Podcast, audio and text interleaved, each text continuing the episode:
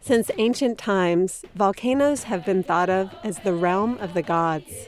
In some stories, explosive volcanic eruptions that sent rock and ash hurtling through the air were divine beings having a fight, and lava was their hot blood spilling on the ground. The word volcano comes from two of these ancient deities Zeus Volcanos, a god of the Greek Isle of Crete, and Vulcan, the Roman fire god. These beliefs still linger today. During the recent eruptions of Hawaii's Kilauea volcano, people sang songs and left offerings to appease Pele, the temperamental goddess who's said to live in the volcano. Pele is described as both the destroyer and giver of life, and referred to as she who shapes the sacred land. And that's not far from the truth, but a truth based in geology rather than mythology. Volcanoes have been essential in shaping our world. Earth's land, atmosphere, and oceans are, to a great extent, the result of volcanoes. Volcanoes may even have played a vital role in the origin of life. Earth is a dynamic, living planet, thanks in large part to volcanoes. And did you know we're not the only place in the solar system that has them?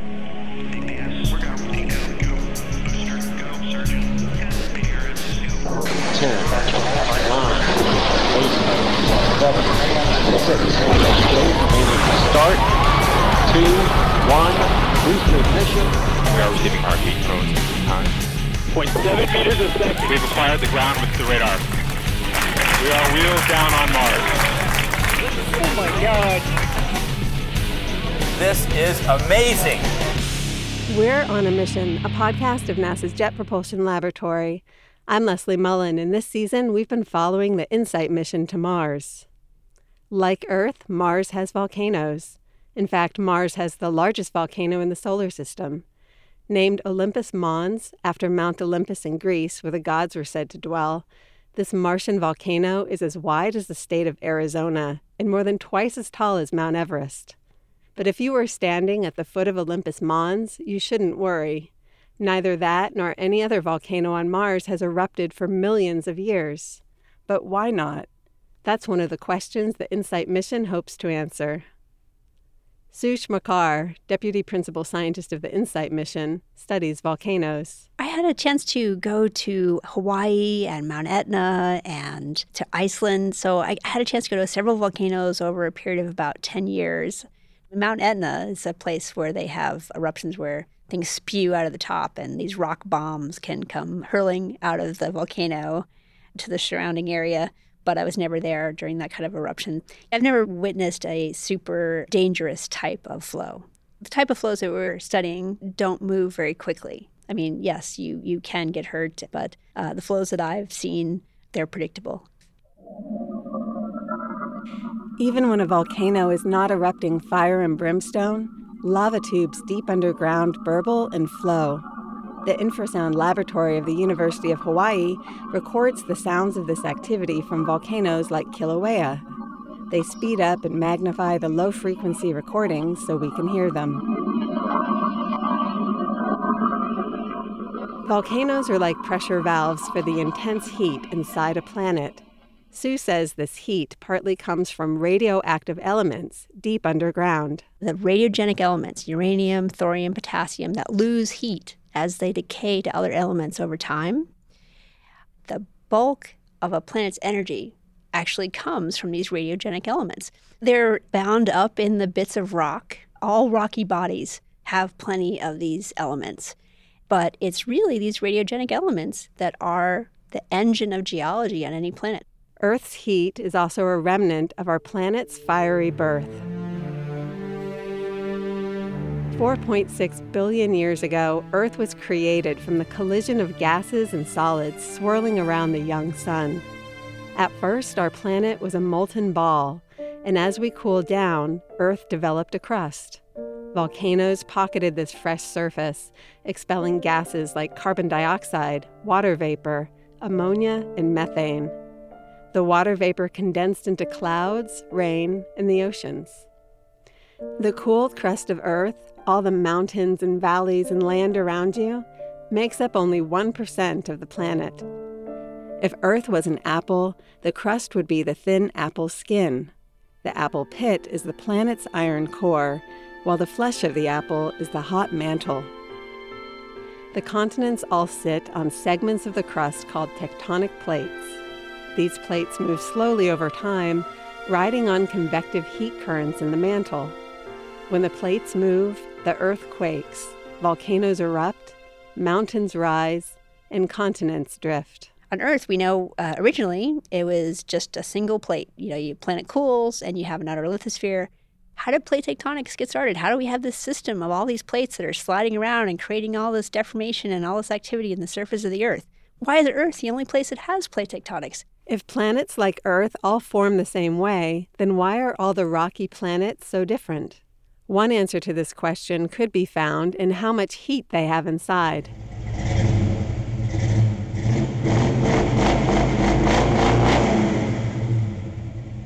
Planets are often described as heat engines. A heat engine converts heat energy into mechanical energy or motion. In a traditional car, for instance, when gasoline is combusted, heat from that reaction runs the engine.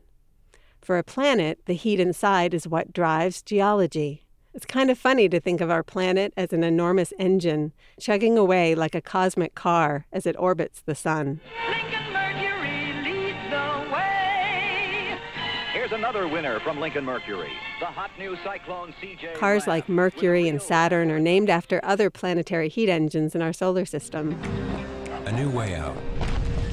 The thoroughly redesigned 250 horsepower Saturn Vue.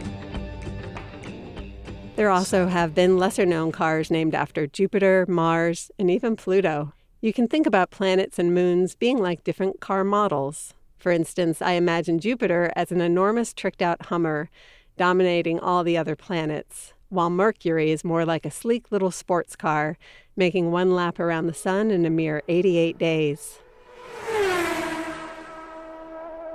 One actual car recently entered this planetary Indy 500 race. Amazing pictures from space. Elon Musk pulls off an engineering feat. He sent his own kind of rocket man on board a Tesla Roadster into orbit. SpaceX launched a 2008 Tesla Roadster back in February during a test of their Falcon Heavy rocket. The convertible and its driver, a mannequin dressed in an astronaut suit and helmet, is now in orbit around the Sun. JPL has a solar system dynamics group that keeps tabs on the orbits of all sorts of spacecraft, including the Roadster, as well as asteroids and other cosmic objects. Astronomers expect that if the car doesn't get torn to pieces by meteors and radiation, or crash into Mars or another planet or moon when it crosses their orbits, it could be zipping around our solar system for millions of years. The cherry red roadster isn't running its engine, of course. The rocket launch gave it all the push it will ever need. When it comes to orange red Mars, scientists wonder if the planet's heat engine has cooled into stillness. The dead volcanoes dotted across the Martian surface indicate it stalled out long ago. But to find out for sure, we need to peek under the hood and take its temperature, what scientists call a planet's heat flow. Sue has been wanting to check the heat flow of Mars for a long time. About 25 years ago, it's one of those ideas that I had in the shower morning. You know, it's like heat flow. I that's a super important measurement, and I don't see many people working on how to do that on planets. So I'm gonna I'm gonna work on that. I'm gonna figure out how we might go about uh, measuring heat flow. And I started working uh, with some engineers here at JPL to come up with a way to do that for Mars. Our approach was to send penetrators. Our idea was to drop them off a spacecraft that's in orbit and have them hit the ground at 400 miles per hour. You know, these were devices that actually were developed initially by the military they actually did things like deploy seismometers to listen for troop movement, that kind of thing. And people have had begun to think about how we might use them in planetary science applications. So it seemed like the right approach because it, you know, you get yourself under the ground, which is what you need to do on most bodies to measure the heat flow we took our designs out to the Mojave Desert and rented airplanes and threw them out of the airplanes to uh, see how they would penetrate and how they would survive once they get to the ground. So they each had um, their own little aeroshell. these were tiny. The shuttle itself was only about a foot across. It went in like its own little spacecraft. You know, most spacecraft they pop their air shell off before they hit the ground. We just shattered our air shell at impact, and then the penetrator inside, which again looks kind of like a nail, that would have just like gone through the air shell and kept going into the ground. The goal would have been to send a whole network of these things to Mars and potentially to other places because you know if you can if you build a dozen and you know send them for a relatively small price if you lose a few that's okay sue was part of a team that put penetrators on the mars polar lander mission the two penetrators were named deep space 2 but they were also known as the mars microprobes and they were designed to detach from the mars polar lander spacecraft just as it entered the martian atmosphere the penetrators presumably separated from the spacecraft and then plunged down, hitting the surface of Mars hard enough to pierce the ground. But we'll never know for sure because instead of relaying data back to Earth, we never heard from them again. Uh, yes, Jim Hill from CNN. Can you think of a single scenario that would account for the failure of communication with both uh, the probes and the lander? You mean a, a single thing that would cause both of them to have occurred? Um, not separating. The cruise stage not separating would be the only one. And do you know for a fact it did separate? No, we do not. Mars Polar Lander was one of a series of Mars missions in the 1990s that didn't make it to the planet intact, a reminder of just how dangerous going to Mars really is.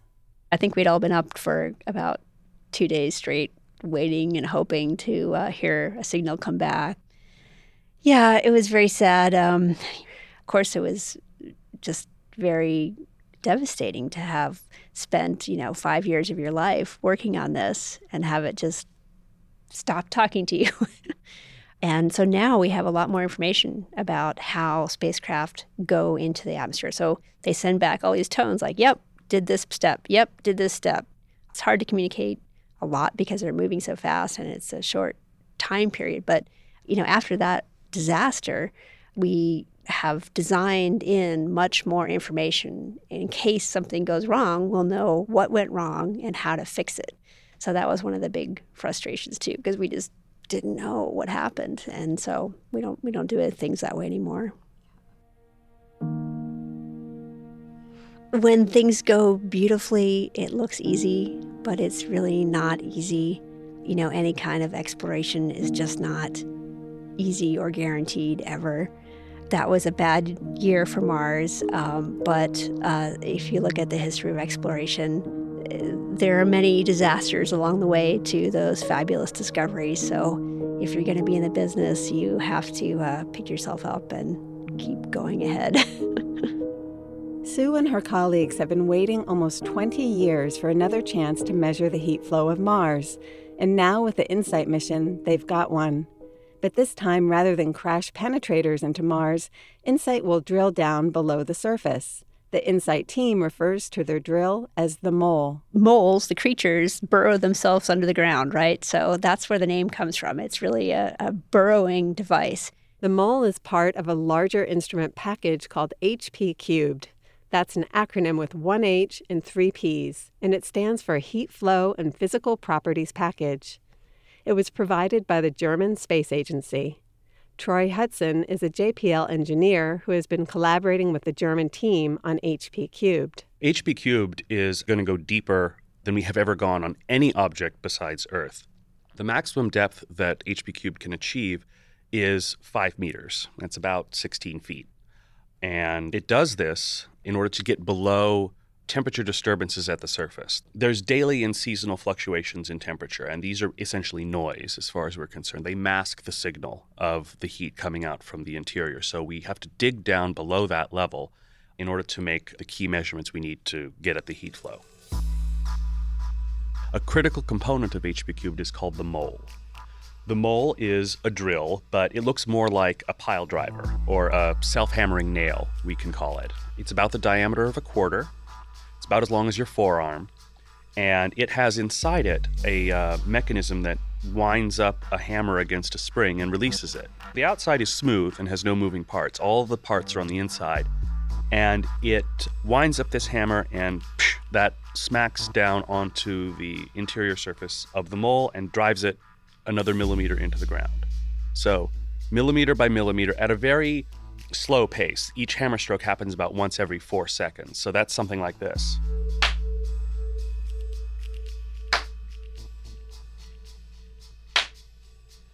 we're very constrained on most space missions with mass and power. And so what we've done is we've traded the power of the mole strokes for time.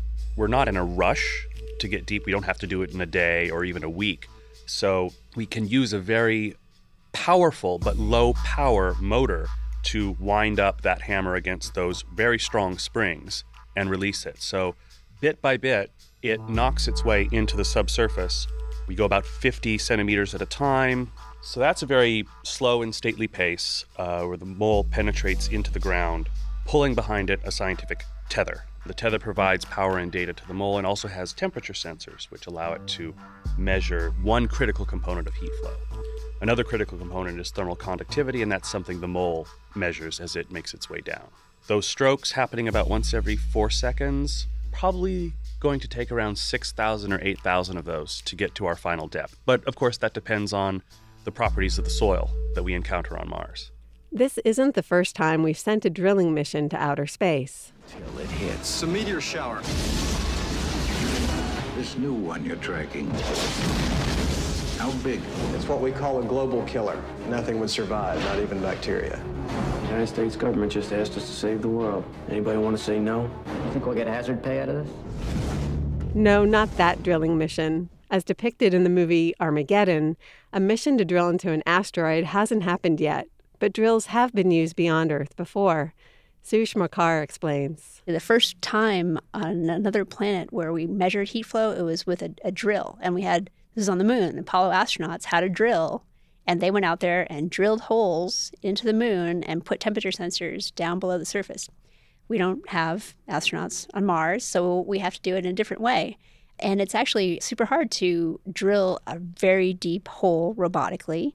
You can't take a 15 foot drill on our spacecraft to Mars. You know, you ha- would have to assemble it into bits once you got there. So all that stuff is tricky to do in terms of a regular drill. The Curiosity rover currently operating on Mars has a drill, but it can drill down to, at most, a few inches.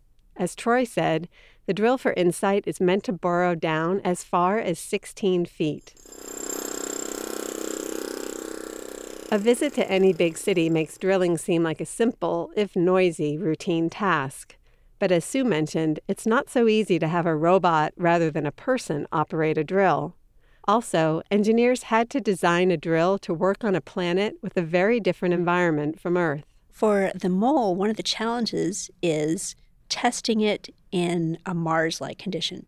So we built this tank and I filled it with different types of materials that we think simulate the soil on Mars quite well. And we were also able to create the same pressure, atmospheric pressure on Mars, which is about one one hundredth of the pressure on the surface of the Earth.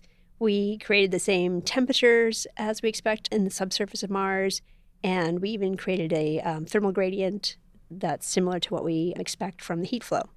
So uh, we made it as Mars-like as we possibly could, and uh, we brought the mole from uh, you know one of the early designs for the mole uh, from Germany over here to test it under Mars conditions, and got a very big surprise when we first tested it in the tank under Mars pressure and temperature instead of hammering forward to go under the surface, the mole started to hammer backwards, which was not what we expected or wanted to see. Instead of drilling its way down into the soil, the mole kept popping itself up and out. The problem turned out to be the very low air pressure of the Mars simulation tank, which didn't damp out the recoil of the mole's vibration. If ever fired a rifle or something, you know that there's a recoil. Basically, when you have that, that momentum going forward, there's a pushback. And it's the same with our little hammering mechanism or, or in a jackhammer. We discovered that our mole was not going to be able to push itself into the ground with that design. We had to modify it slightly. So basically, they're kind of like three moving parts within the hammering mechanism and they really had to adjust the distribution of mass. In the end, it ended up being a relatively small adjustment, but a really important one. After all that work to design what is basically a planetary thermometer, InSight will use it to take Mars's temperature. But it's it's kind of crazy because you do all this work and you get literally one number. and you know, we it's great because we have so much information about Mars that we have the ability to really interpret that number in a very meaningful way. But it's just so different than most experiments where you are constantly taking pictures or you're getting different seismic events or you're recording different phenomena, you know, dust devils or something. We're going to get a number. It's it's an extremely important one, but it's one. so by measuring the heat coming out of the inside of the planet today, we can estimate just how much of that energy Mars has. And we can kind of extrapolate backwards in time to the very beginning of when Mars formed. And so we can kind of have this estimate of how the amount of energy has changed over time. Knowing how Mars's energy has changed over time can give us a little window into what Mars was like in the past. Bruce Banerdt, the lead scientist on the InSight mission, says the temperature measurement also could help figure out whether Mars has underground lakes of water today. For instance, InSight could help confirm a recent finding made by the European Space Agency's Mars Express satellite that indicated there could be liquid water under the base of Mars's south polar ice cap. The possibility for there being liquid water at the base of the polar cap depends on what the temperature is down there. You know, it has to be warm enough for the water to melt. What InSight should be able to do is to get an idea of how much heat's flowing out of the inside of Mars, which can lead us to be able to calculate, you know, the likely temperatures at the base of the polar cap, and that would help to figure out whether it's uh, plausible that this is liquid water. If Mars is warm enough underground to have liquid water rather than frozen solid ice, that's not only good news for future explorers who need a source of water, it also increases the odds that Mars could have life. On Earth, water and life go hand in hand, and so it's thought any other planet with liquid water also could have life. Some scientists think life on Earth originated from the interaction between volcanoes and liquid water at volcanic vents at the bottom of the sea. Although it's still an open question, the combination of volcanic energy, vent minerals, and water would seem to provide all the ingredients needed for life to arise. InSight's ability to determine whether Mars's heat engine is still running and therefore has the potential for liquid water and even life depends on the HP cubed mole working and burrowing down to the right depth. Troy Hudson explains.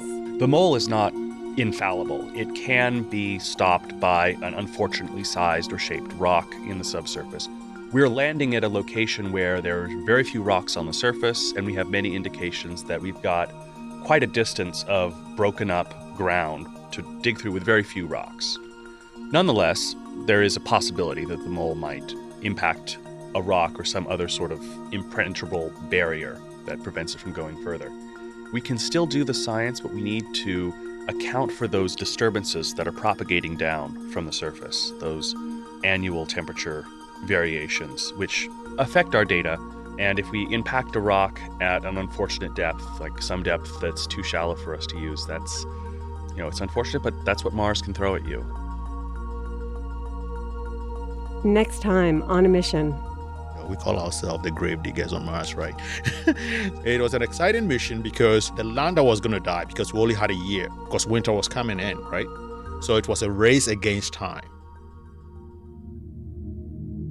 If you'd like to check on the Tesla Roadster's location in the solar system, visit the Horizons webpage at ssd.jpl.nasa.gov forward slash horizons.cgi. We'll also include the web address and instructions on how to use the Horizons interface on our website, mars.nasa.gov forward slash insight. If you like this podcast, please subscribe, rate us on your favorite podcast platform, and share us on Facebook, Instagram, and Twitter. We're on a mission, a podcast of NASA's Jet Propulsion Laboratory.